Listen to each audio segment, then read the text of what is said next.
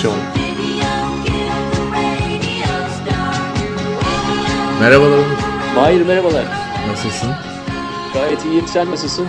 Ben de iyiyim. Çok bu sefer böyle çok enerjik, çok kuvvetli, çok fişek gibi bir program olsun istiyorum Onur. Zinde diyorsun ha? Zinde. Evet ya.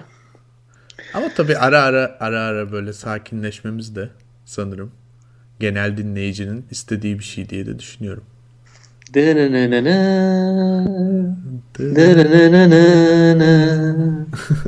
Araya öyle bir müzik girebiliriz mesela. Araya TRT'den haber falan da girebiliriz istiyorsan. TRT ve haber mi dedin? Oksimoron olmasın o? Ee, TRT ve basın açıklaması da diyebiliriz. Doğru. TRT ve basın açıklaması diyelim. Onurcuğum şimdi ben yayından önce bir telefon aldım. Ee, Kimden? Fas'tan. o yüzden bazı rakamları falan farklı söylesek iyi olurmuş. Öyle diyorlar. Yukarı birinden birine aktarabiliriz değil mi? Ha, iki buçuk, Doğru. beş buçuk falan. Ya yuvarlayıp gitsin zaten fark eder mi? Abi zaten bu data dediğin şey yuvarlak bir şey aslında. Herkes böyle katı bir şey zannediyor ya. Yani iki olur, üç olur. Bunlar mevzu değil yani. Hele ki zaten Akdeniz toplumlarında. Tabii yani, Yani okulda bunlar- yanlış öğretmişler hocam. Yani sonuçta yukarıya da yuva- yuvarlama olur, aşağıya da yuvarlama olur. Doğru. Yuvarlama illa tam sayıda olmak zorunda değil. Keza biz hocalar nedir? Hocalıkta prensip yukarıya yuvarlarsın değil mi? İyi niyetli. Yani hukuktaki gibi yani hani böyle e, suçluluğu ispatlayana kadar suçsuzdur şeklinde. Öğrenci de tembelliği ispatlayana kadar hani hep motive olsun diye yukarıya yuvarlanır yani. Valla öğrenciden öğrenciye değişiyor galiba. Öyle mi? Ee, aynen anket çalışmalarında olduğu gibi bazen birinden alıp öbüründe de ekleyebiliyorsun. Mesela genel ortalamayı tutturmak için ne yapıyorsun? İşte "Aa, şundan bunu ekleyeyim diye. Yapmıyor musun? Yapıyorum ya ben hep böyle şeyler yapıyorum. Bizim Bilmiyorum. işimiz bu zaten olur. Ben günlük Yapmıyorsan 2014 Türkiye'sine pek uymayabilirsin. evet çağın çağı yakalamaya çalışıyoruz. Çağı biz. yakalaman lazım. Hayır. Biz buradan yani her türlü yuvarlamaya hazırız yani. Ne gerek Zamanla bir olman lazım. Yalnız ben şuna çok alındım ha. Nedir? Yani bizim program bu kadar mı az dinleniyor? Niye bizi kimse aramadı? Ya Alo Mahir yok öyle bir şey gelmedi mi Alo Onur? Yani bir dış mihrak suçlaması olsun. e, bir şeyler olsun yani. Onu konu, Gezi Parkı konuşmuşsunuz falan olsun. Hiç Ya bu işler bizim esasda ekmek ya ekmeğimizi bu işlerden çıkartıyoruz. Adaptasyon kariyerimizi zaten internet üzerine yasaklamalar üzerine herhalde bir 10 program yapmışızdır. Evet. Ee, haklısın esasda ilk aranması gereken de biziz. Ya Onurcuğum ben bu e, bizim hem bizim programlara biraz göz attım. Biz çünkü bu konunun başından beri takipçisiyiz. 2011'de e, ilk şeyler çıktığında kelime yasaklamaları, haydar falan yasaklıyorlardı ya. Evet. Şeftali, meftali, abuk subuk şeyleri yasaklıyorlardı. O zamandan beri konuşuyoruz. Yani ne zaman bir yasak olsa, ne zaman bir sansür girişimi olsa, sopayı konuştuk, pipayı konuştuk. Tabii Türkiye, Amerika fark etmiyor konuştuk. bizim için. Yani bu nasıl bir tutkudur anlayabilmiş değilim ben. Şu anda İçimden geliyor galiba. Öyle mi? İçimden fışkırıyor bu konu evet. Evet. şimdi şu anda e, önümde açtım. 5651 sayılı internet ortamına yapılan yayınların düzenlenmesi. 2007 halini mi yoksa eklemeleriyle birlikte Şimdi mi? 2007'de bu yasa zaten yani aşırı derecede geç yazılmış olduğu da başka bir tartışma konusu ama şu anda sadece eklemeleri açtım. Evet. Ne görüyorsun? Valla bayağı iyi yani. Kim, ben şunu düşünüyorum açıkçası. Bunu araştırdım bulamadım. Bunu kim yazmış? Sen bunu biliyor musun? Kim yazmış? Yani bunu hani biri kaleme alıyor ya. Ya bunu düşünce babası kim yani? Fikir babası. Onu merak ediyorum ben aslında. Vallahi büyük ihtimalle yazanlar bilişimci değil. Ne Ya, hukuk açısından ne hobi olarak bilişimle ilgileniyor olabilirler mi acaba? Hayır, ne bileyim böyle meclisten eve gittiğin zaman belki işte bir Candy Crush oynuyorlardır. Ee, Flappy oradan Bird. buradan Angry Birds. Flappy Bird şimdi yeni yeni olay o. Gerçi yayından kaldırıldı ama Kendi kaldırdı çocuk. Evet, doğru. Ne yapsın yani o kadar ilgi beklemiyordu. Ee, Ya valla bilmiyorum şimdi nereden başlasak Onur? Bilmiyorum güzel zamanlar Mahir yani insanın nereden başlayacağını bilemediği zamanlar ne kadar güzel zamanlar. Dolu dolu yani böyle taslak. Bir de bu onaylandı biliyorsun şu anda meclisimiz tarafından. Ee, büyüklerimiz evet, büyüklerimiz onayladılar. Ee, ne, ne bir şey yapalım biraz daha eğlenceli bir hale getirelim istersen. Ee, Gül onaylar mı sence bunu Cumhurbaşkanı Abdullah Gül? Şimdi e, Abdullah Gül'e baktığımız zaman Tayyip Erdoğan'dan biraz daha farklı bir e, mizacı var. Yani kendini daha tabii başka yerde konumluyor. Şimdi Tayyip Erdoğan'a baktığın zaman biraz nedir? Ee, mahalle delikanlılarının o homoerotik fantezilerine sesleniyor. Yani bir bütünleşme projesi gibi. Evet. Ben güçleneyim, sen güçlen çünkü sende iktidar yok. Ben iktidarı aldım, sana da bunu yayıyorum. Yani benim bütünüm içerisinde olduğu zaman sen de bundan pay alacaksın hı hı. diye böyle bir dönüşümlü bir e, proses var. Abdullah Gül ise farklı bir tendansla tabii ki o biraz daha hani dünyayla e, bir ve internet de tabii bu konuda e, internet onun mizacı ve aynı zamanda imajı açısından da bir önem arz ediyor. Onun için sorunun cevabı ne yapar sorusunun cevabı esas da e, hani 2014 yılında bir de önümüzde Cumhurbaşkanlığı seçimleri var Böyle bir durumda e, benim aklıma gelen e, versiyon diyelim e, o kişinin biraz daha hani ürün çeşitlendirmesi olarak kendini diğerinden biraz daha farklılaştırması ve özellikle yani daha önceden oluşturduğu imaja daha uygun davranması olarak düşünüyorum. Şimdi e, zamanımız e, biraz ilke çağı değil esasında Mahir. Hı hı. E, zamanımız menfaat ve imaj çağı. Yani insanlar kararlarını esas da daha da menfaatleri dolayısıyla almaya başlıyorlar ve bu daha bir norm haline geliyor. Yani çıkarlarını düşünmeye başlıyorsun. Ee, ben bunu e, olumlu olarak görüyorum genelde. Yani ilkesel düşünüşün e, modasının geçmiş olması hoşuma gidiyor. E, şimdi bu imajda tabii biliyorsun işte elimizdeki enstrümanların çoğalmasıyla birlikte ve kendimizi tanımlamamızın çok çeşitli şekilleri olduğu için imajda e, menfaatle birlikte, çıkarla birlikte el ele gidiyor. Şimdi ben Abdullah Gül'ün yerine koyarsam kendimi bakıyorum. Yani şu ana kadar oluşturduğum imaj var. E, bu imajı eğer veto etmezsem büyük ihtimalle zedelemiş olacağım ve e, ürünü de çeşitlendirememiş olacağım. Yani diğer e, siyasi aktörden kendimi ayrıştıramamış olacağım. E, böyle bir durumda büyük ihtimalle yani o da nedir? Kendi için menfaatini düşüneceği için haliyle en doğru kararı, kendi için en doğru karar almaya çalışıyor. Ya yani burada ülke için en doğru karar olarak buna baktığını zannetmiyorum ve bakmaması da normaldir.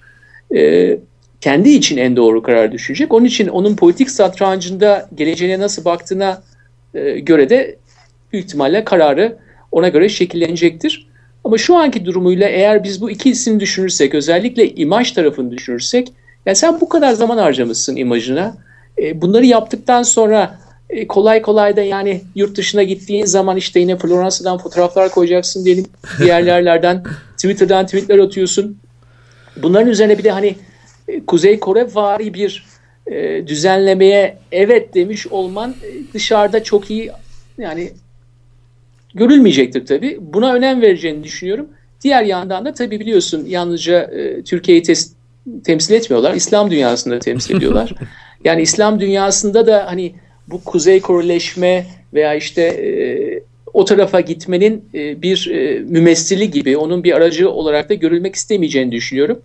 E, onun için sorunun cevabına evet veya hayır diyemeyeceğim. Çünkü siyasi santranç olarak aklımdakileri tam olarak kestiremiyorum. E, fakat e, imaj olarak baktığımız zaman ve özellikle hani ürünün biraz daha diğerinden farklı olması, özellikle bu yılda farklı olması gerektiğinden büyük ihtimalle 50-50 diyorum. Şimdi biliyorsun e, genelde bunlar konuşan kafalar tarafından ana medyada konuşulduğu zaman şöyle düşünülüyor. Yani şu ana kadar zaten hemen hemen her şeye evet dedi. Neden burada hayır desin? O da bir görüştür tabii. Yani geçmişten alınan verileri alıp ileriye doğru bir projeksiyon yapıyorsun. Fakat ister istemez yani burada içerik farklı olduğu için o içeriğe göre de özel bir değerlendirme yapılması gerekiyor. Hı hı. Yalnızca hani geçmişte öyle yaptı şimdi de evet damgasını basacak diye değil de bu önüne gelen içeriğe dair onun imajını ve onun menfaatini nasıl işleyeceğini düşecektir. Onun için ben %50-50 diyorum Mahir. Bana onaylayacak gibi geliyor ya. Yani e, çünkü aslında şöyle bir durum var. Senin söylediklerine ek olarak e, biliyorsun Abdullah Gül'ün Twitter'da verified account dediğimiz tescilli evet. hesabı var yani. Twitter'a. Tescilli evet. Bir yani, tane check var zaten. Evet. bir check işareti var. Şimdi evet. bu check neye yarıyor? Onu söyleyelim öncelikle. E, bu check olduğu zaman e, Twitter'da herkesin ya da çoğu insanın takip ettiyse eğer biliyorlardır. E, bir spamlama dediğimiz bir hareket var. Yani herkes işte bu account'u spamlayalım falan filan diyor ve sanıyorum işte 100 ila 200 arası bir account daha doğrusu e, yüzdeye ta- bakıyor değil mi? Takipçisinin Hı-hı. yüzdesine göre o hesabı kapatabiliyor. Verified account yani onaylanmış hesaplar kapanamıyorlar. Çünkü onlar önemli insanlara ait olduğu zaten tescillendiği için bazen bazılarının hoşuna gitmeyecek şeyler yazabilirler. Bu durumda da kapanmıyor. Şimdi bir iki görüş var. Birincisi hani Gül gerçekten bu işleri entegre, bu araçları iyi kullanıyor.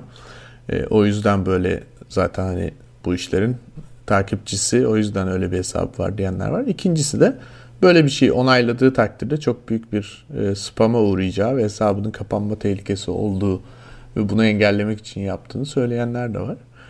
E, Valla ben ne yazık ki onaylayacağını düşünüyorum. Çünkü e, ben de şuradan geleyim Onur. Şimdi Öncelikle biliyorsun... bir tam ha. sen söylemeden şunu ha. söyleyebilir miyiz? Yani Tabii. spamlansa da yani o verified bir account olduğu için, meşhur bir account olduğu için herhangi bir değişiklik olmayacak değil mi onun Twitter account'unda? Yok. Yani tamam. normalde eğer sen diyelim ki takipçilerinin %15'i e, sayısında diyelim insanlar seni rapor ediyorlar yani. Twitter'ın algoritması rapor mantığı üzerinden çalışıyor.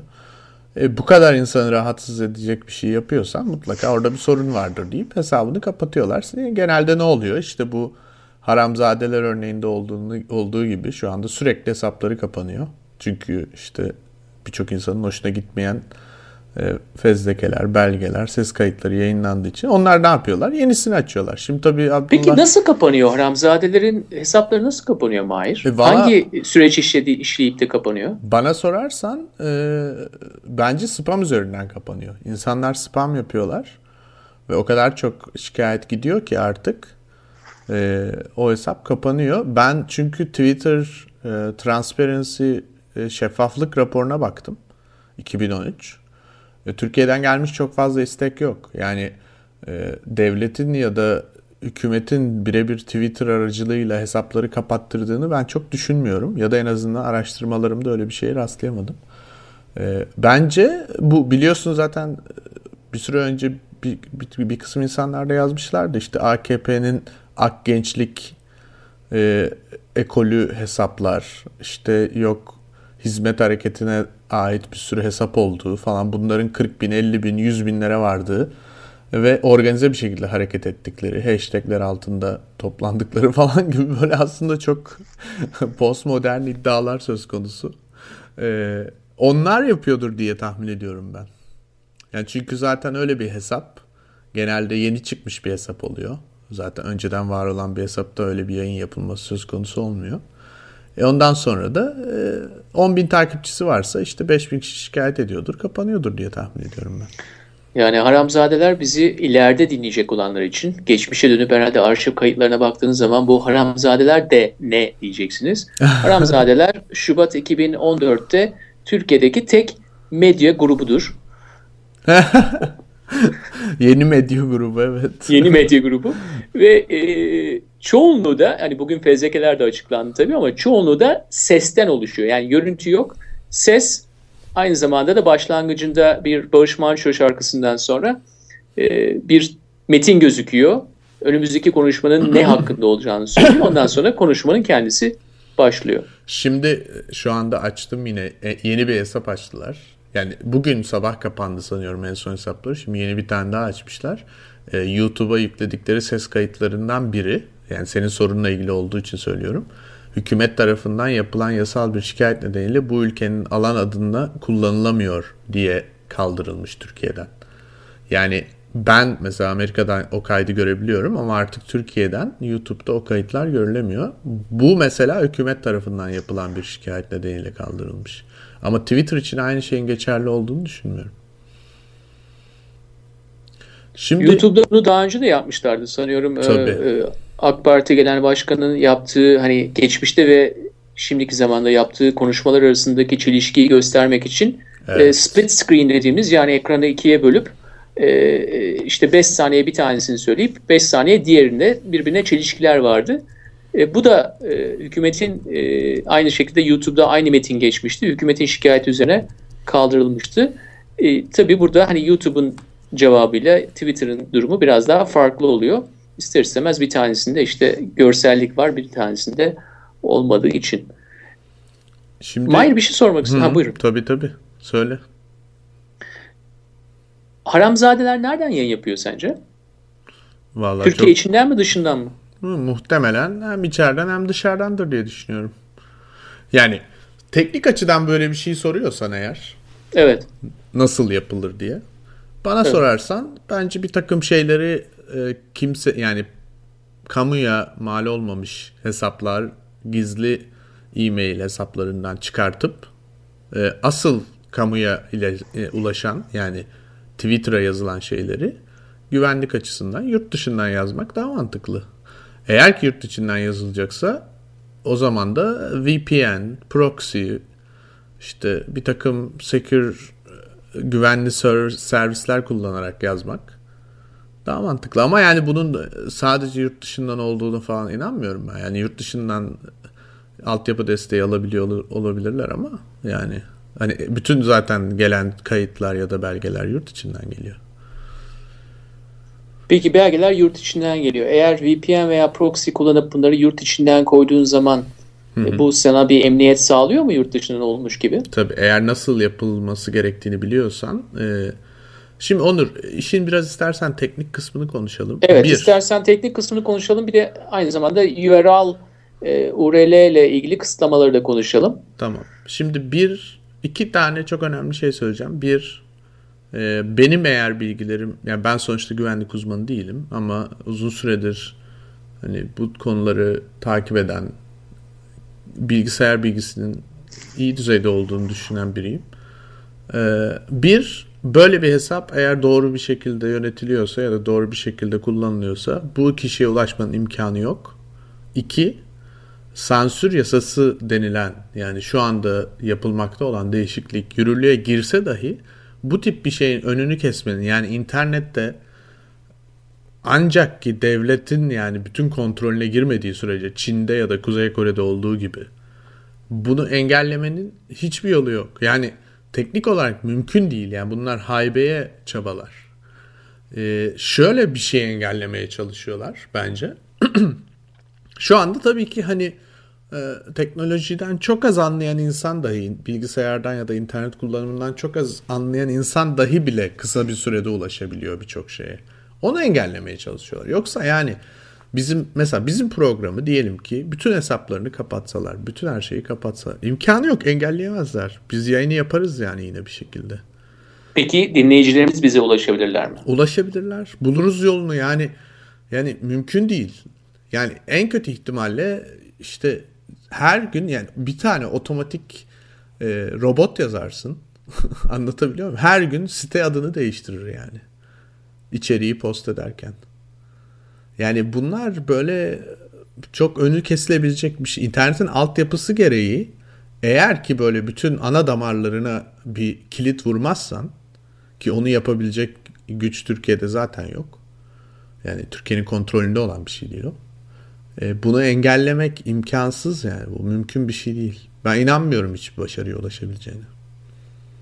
Ve daha çok zaten yani şu andaki e, çektiği tepkiyle doğru orantılı olarak yani daha da e, güzel ürünlere sebebiyet verecek bu yasak yani ben sana öyle söyleyeyim. İnsanlar O zaman şimdi diyelim yani obsesif kompulsif bir birisinden düşün. E, farazi konuşuyorum tabii. E, ve zaman zaman da böyle e, micromanaging e, hastalığı da var. E, kontrol etmeye çalışıyor. Yani belirsizlik istemiyor. Kendi hmm. e, yani imajını da kontrol etmek istiyor tabii. e, ister istemez e, büyük bir şekilde büyük bir savaşa girmiş değil mi? Yani eğer böyle bir şey yapıyorsa. Yani obsesif kompulsif bir lider için herhalde çok da e, zor bir savaş olsa gerek. Valla e, ben sana bir şey söyleyeyim. Cehalet yani. Başka cehalet şey, diyorsunuz.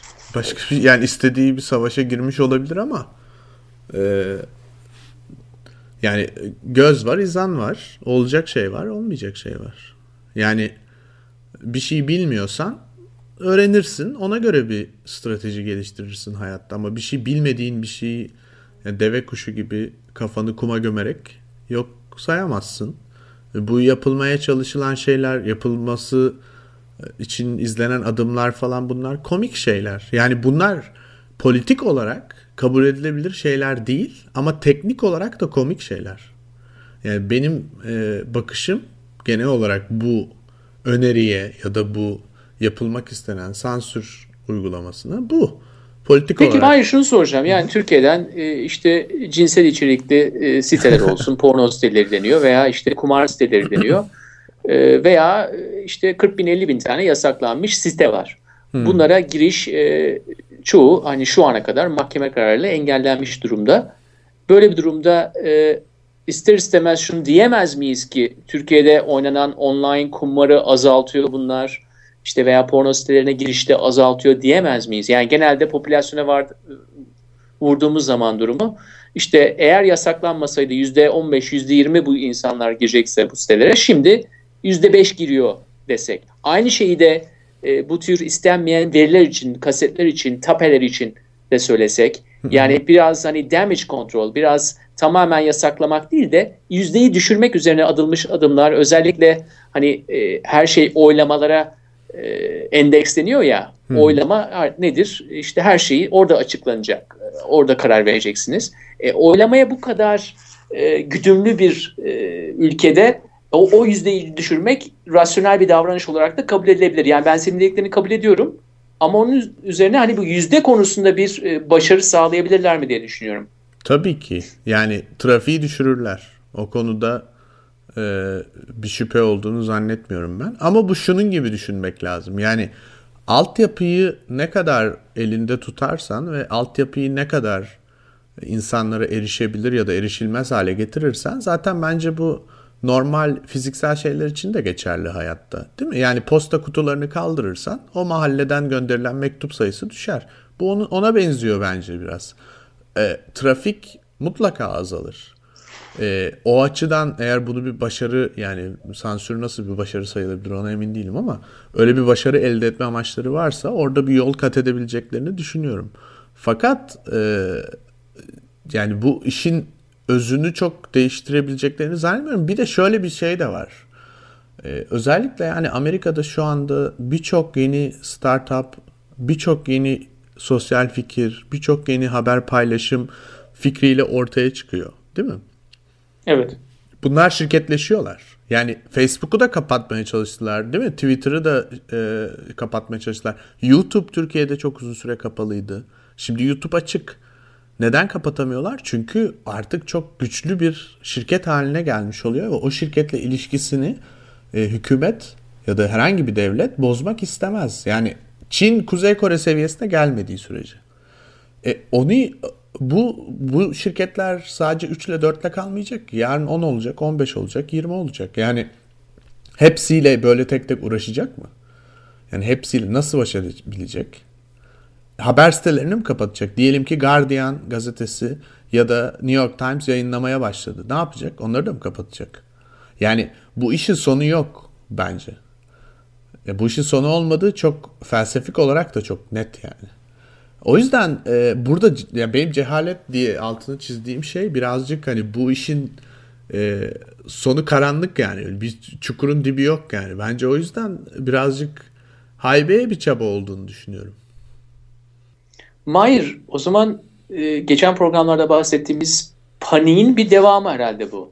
Yani Kesinlikle. panik üzerine yapılmış bir e, 57-51'e ekleme ve burada da diyorsun esas da başlarına daha da büyük bir bela açıyorlar gibi bakıyorsun duruma.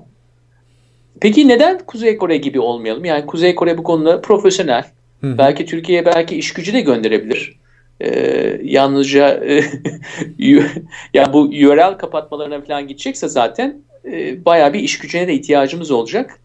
Ha, ee, şimdi Peki neden Kuzey Kore gibi olmayalım? Yani ben... bu ekonomik olarak mı bir sorun doğuracaktır? neden Kuzey Kore gibi olmayalım? Tabii yani onu da örnek alabiliriz bence kendimize. Hiç olmazsa oluyorsak o alanda bir numara olmaya çalışabiliriz mesela. Çünkü o indekse yaklaştığımıza göre değil mi? Yani artık diğer indeksten çok uzaklaşmış durumdayız yani. Bugün mesela e, yeni bir rapor yayınlandı dünya e, basın özgürlüğü ile ilgili. E, sınır tanımayan gazeteciler biliyorsun. Evet Türkiye 157. sırada. Ee, Sondan bayağı birinci gibi bir şey. Sonlara yaklaşık evet 154'müş şu anda bakıyorum. Evet 154. 100, Üstümüzde Irak var. Evet. 180'de 154. Üzerimizde Irak var. Kesinlikle haklısın. Ee, işte en sonda Türkmenistan, Suriye, e, Çin. Eritre. Evet. Evet öyle ülkeler var. Yani e, hani oraya yaklaşmışken dediğin gibi onları örnek alıp öyle bir şey de yapabiliriz. Fakat e, Değil mi? 4.5'tan 5 alacağıma sıfırı çakarım giderim diyorsun. Yani, yani hiç yani sınıfın en tembel öğrencisinin de bir karizması vardır şimdi değil mi? Yani hani hiç olmazsa oraya yaklaşalım. Tam böyle hem tembel hem de idiot bir e, şey sergiliyoruz yani. yani. Bir Kuzey Kore değiliz yani. Bir Kuzey Kore imajımız yok. Şimdi biliyorsun Türkiye'de e, tarihimizden dolayı yerel ve bireysel olarak yeterli kendimizi tanımlamak için, kendimizi e, gerçekleştirmek için ve özellikle geleceğimizi tayin etmek için fazla enstrümanımız olmadı. Yani bu yalnızca mali veya maddiyattan bahsetmiyorum. Hı hı. Yani işte Türkiye e, Anadolu topraklarına Osmanlı İmparatorluğu'na e, matbaanın 250 yıl geç gelmesinden tut da işte e, diğer e, gerilik diyelim artık bu kelimeyi kullanacaksak eğer. e, bu tür enstrümanlara sahip olamadık. E, biraz da esas da bu yerellik ve bireyselliğin çok gelişmemesi nedeni de yalnızca bu tür e, e, ne bileyim yönetimlerin gösterdiği e, basiretsizlikler veya yanlış kararlar değil. E, aynı zamanda da bu toprakların bir sonucunda yani sonuçta bu kadar çok istilaya uğramış, bu kadar çok e, bin, binlerce yıldır e, olan bir medeniyet içerisinde tabii ki hani ister istemez e, bu kadar çok zenginlik olduğu için, bu kadar çok e, e, topluluklar başa geldiği için ve biri gidip öbürü geldiği için hani yerelliğe ve bireyselliğe fazla yerde kalmıyor.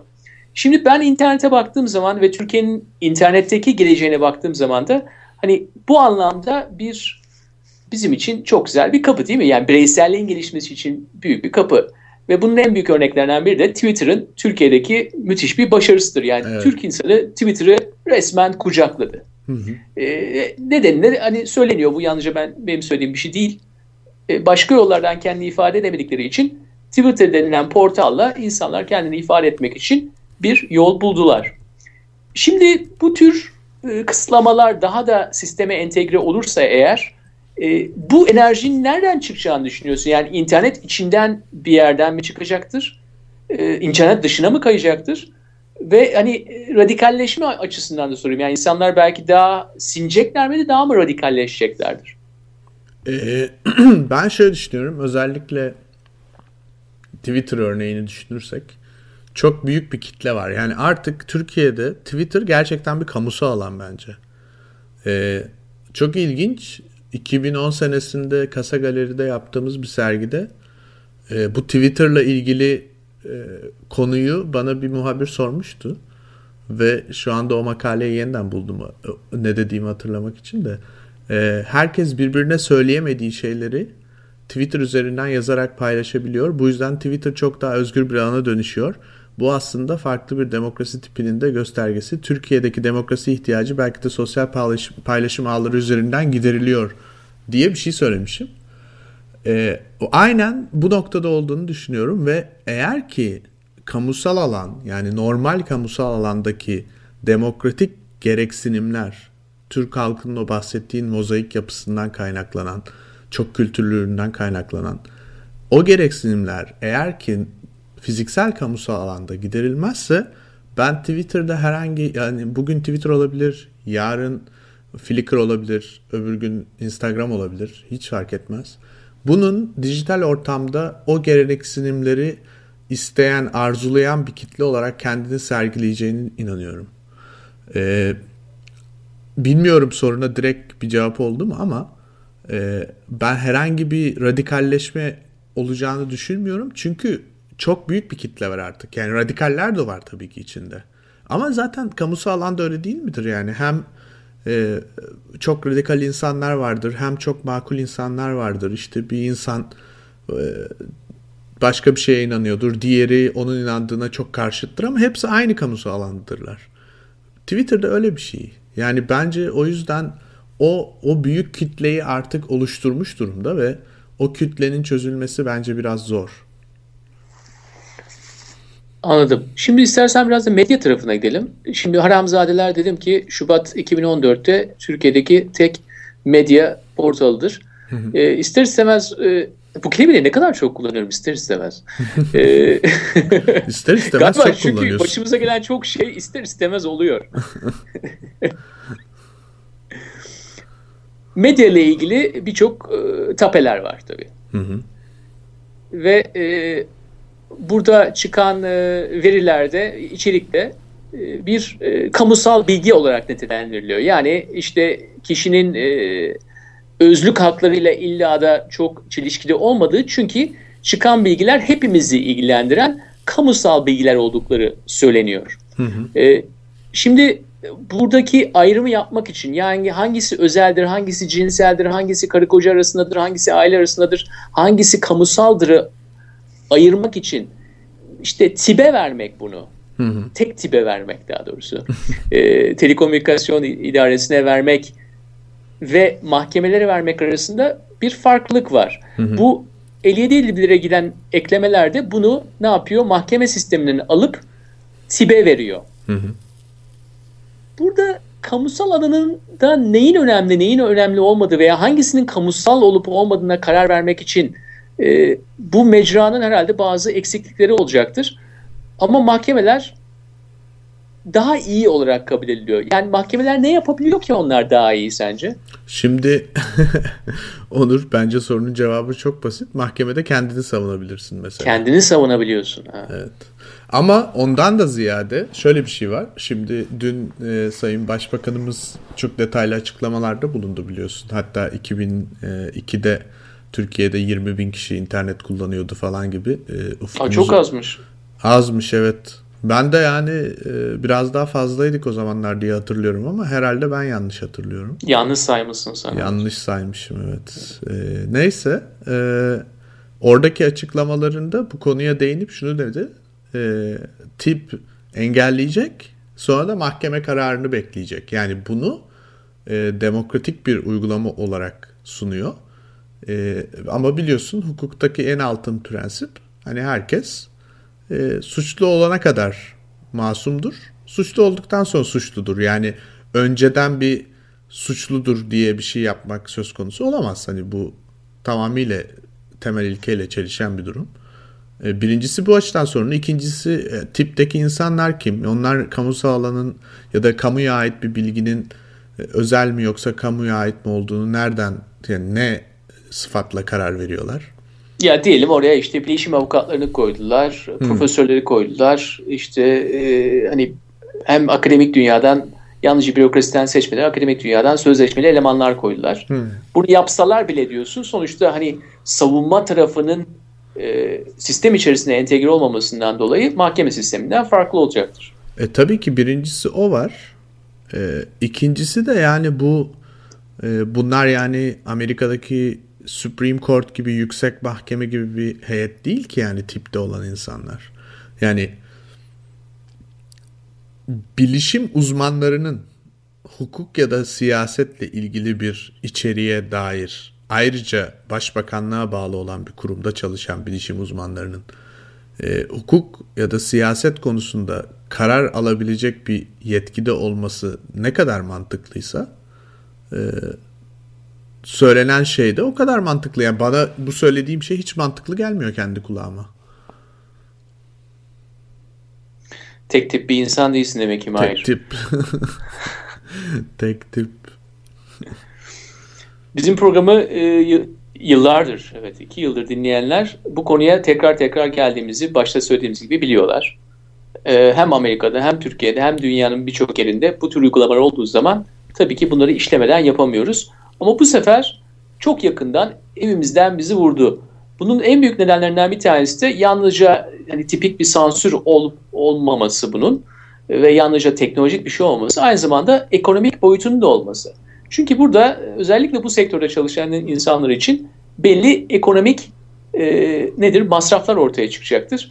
Bu masraflarda e, özellikle verilerin saklanması ile ilgili ve zorunlu bir şekilde e, bir e, erişim sağlayıcıları e, işte birliğine katılmak olsun, oradaki e, üye aidatları olsun. Sonuçta bu sivil toplum gibi esas da e, zikrediliyor ama fakat yani zorunlu olarak katılmaya çalıştığım, katıldığım bir şey de pek sivil toplum olarak da kabul edilemez.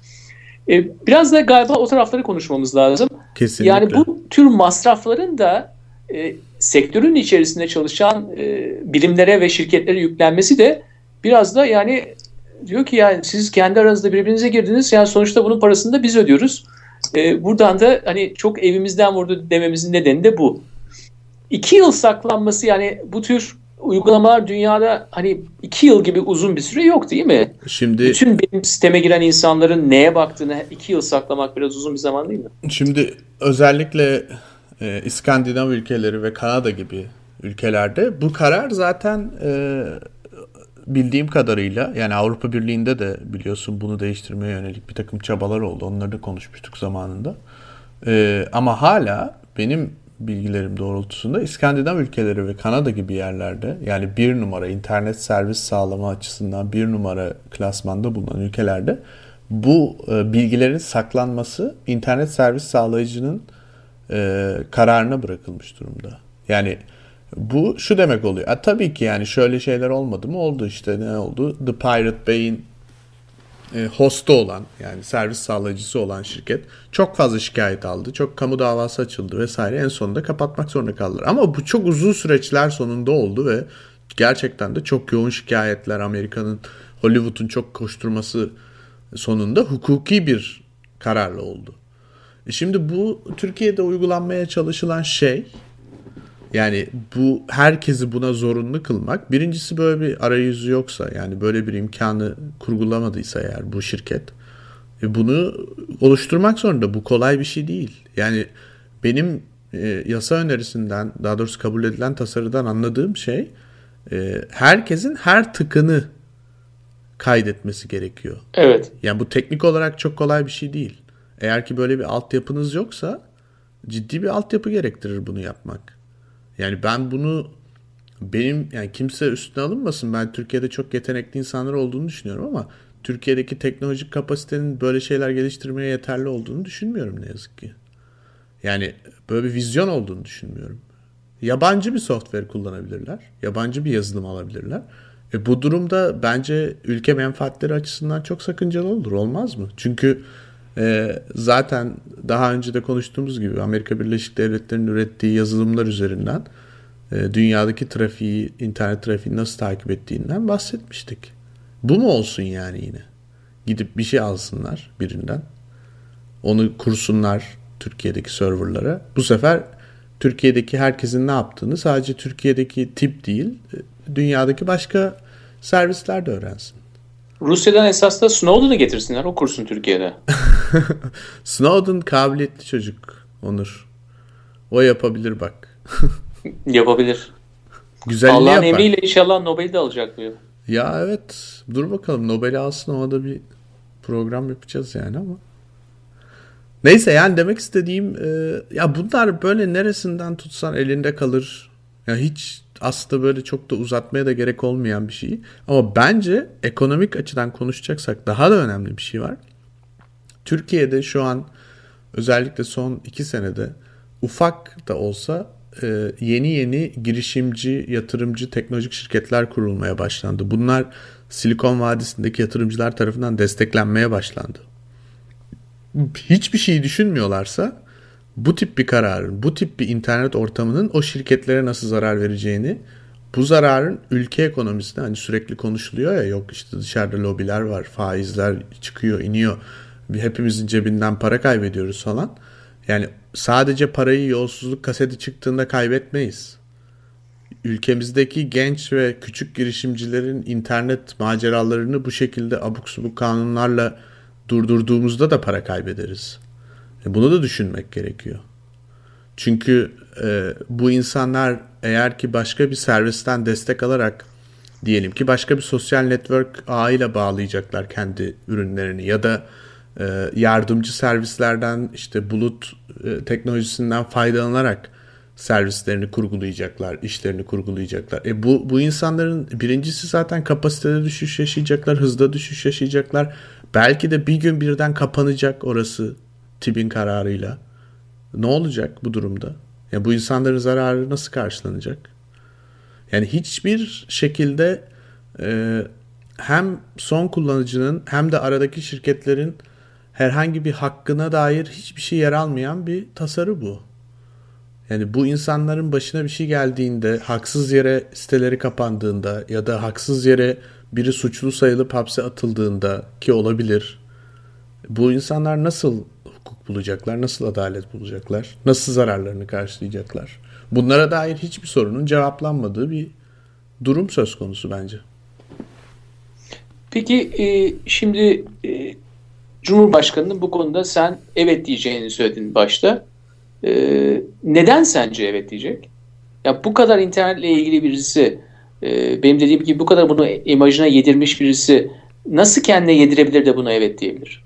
Yani so, daha öncekilere yani bana sorarsan ben biraz senin o başta yaptığın analizde ikinci gruba dahilim herhalde. Daha öncekileri nasıl yedirdiyse bunu da öyle yedirecektir diye düşünüyorum. Yani daha önce bir sürü durumda müdahale etme imkanı varken bir sürü şeye müdahale etmedi. Yetkileri doğrultusunda bunu yapma hakkı var. O yüzden kesinlikle kanunsuz ya da hukuksuz bir şey yok ama bizim de eleştirme hakkımız var.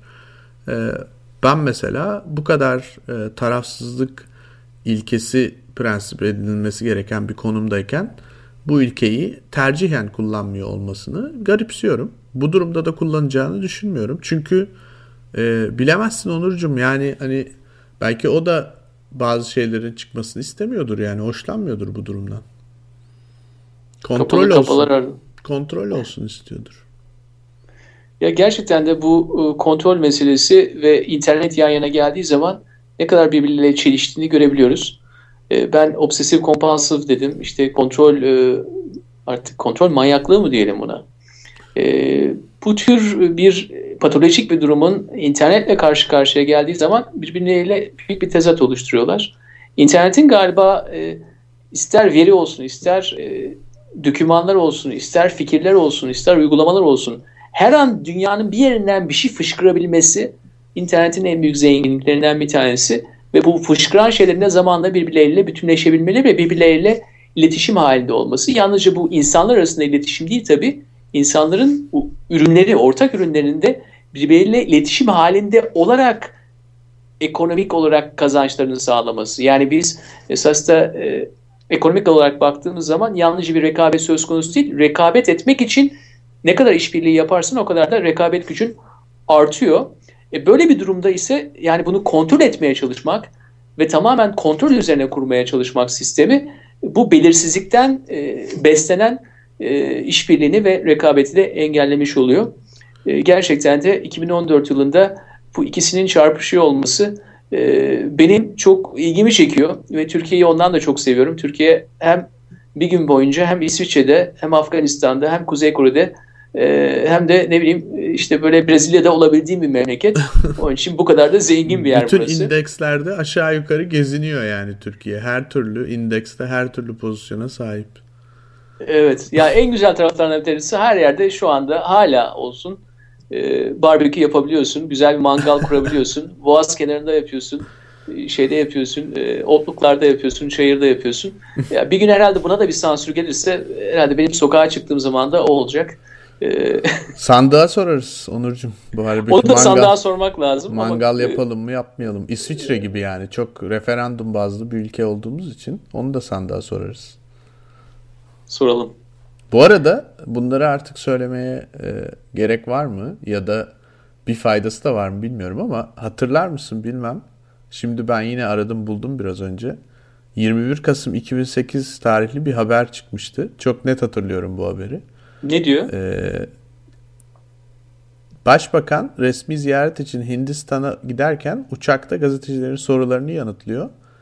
Ve CHP çarşaflı üye katılmasıyla ilgili sorular üzerine YouTube'a filan onlara bir girerseniz oralarda aynı partinin bazı toplantılarında maalesef işte bırakın çarşaflıyı başörtüleri dahi almıyorlar falan filan diyor. Gazeteci de diyor ki e, YouTube'a girilemiyor şu an sözleri üzerine ben giriyorum siz de girin diye karşılıyor. Siz de girin evet evet. Çok ben iyi de ben de onu. aynen e, bu sözü bütün bu yasayı tasarlayan ve e, onaylayan sevgili büyüklerimize armağan ediyorum. Biz giriyoruz siz de girin diyorum yani hepsine. Biz giriyoruz siz de girin. Çünkü yani e, hani çok uzun zaman önce değil ya bu kadar şizofrenleşmemizin alemi yok yani herkes neyin ne olduğunu hatırlıyor bence. Ortak yayınımız İstanbul ve New York'tan Mahir Yavuz, Onur Akmehmet. Sizleri selamlıyoruz. Daha güzel günlere diyoruz. Ee, bu tür tecrübeleri yaşamak yani artık hani hafif faşizm mi diyelim artık tamamen faşizm mi diyelim o tarafa doğru giden bir ülkede olsak bile Tatlı e, sert faşizm. Tatlı sert faşizm diyelim.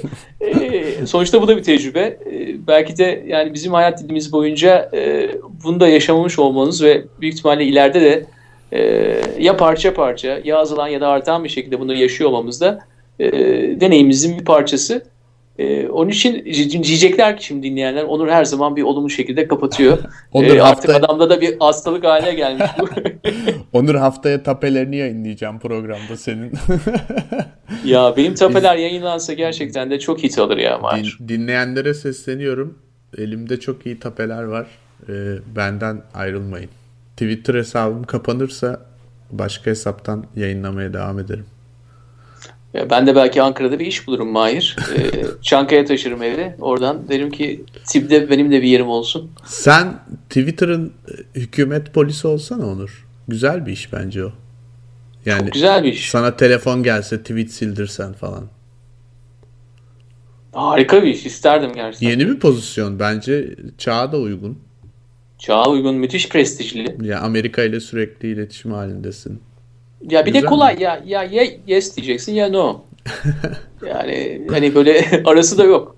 Kalsın, gitsin. Bunu tut, bunu tutma. Bir düşün. Arası yok. Bir düşün derim. Düşüneceğim Mahir. Sevgiler, saygılar New York'a. Onurcuğum görüşmek üzere. Gelecek hafta görüşmek üzere.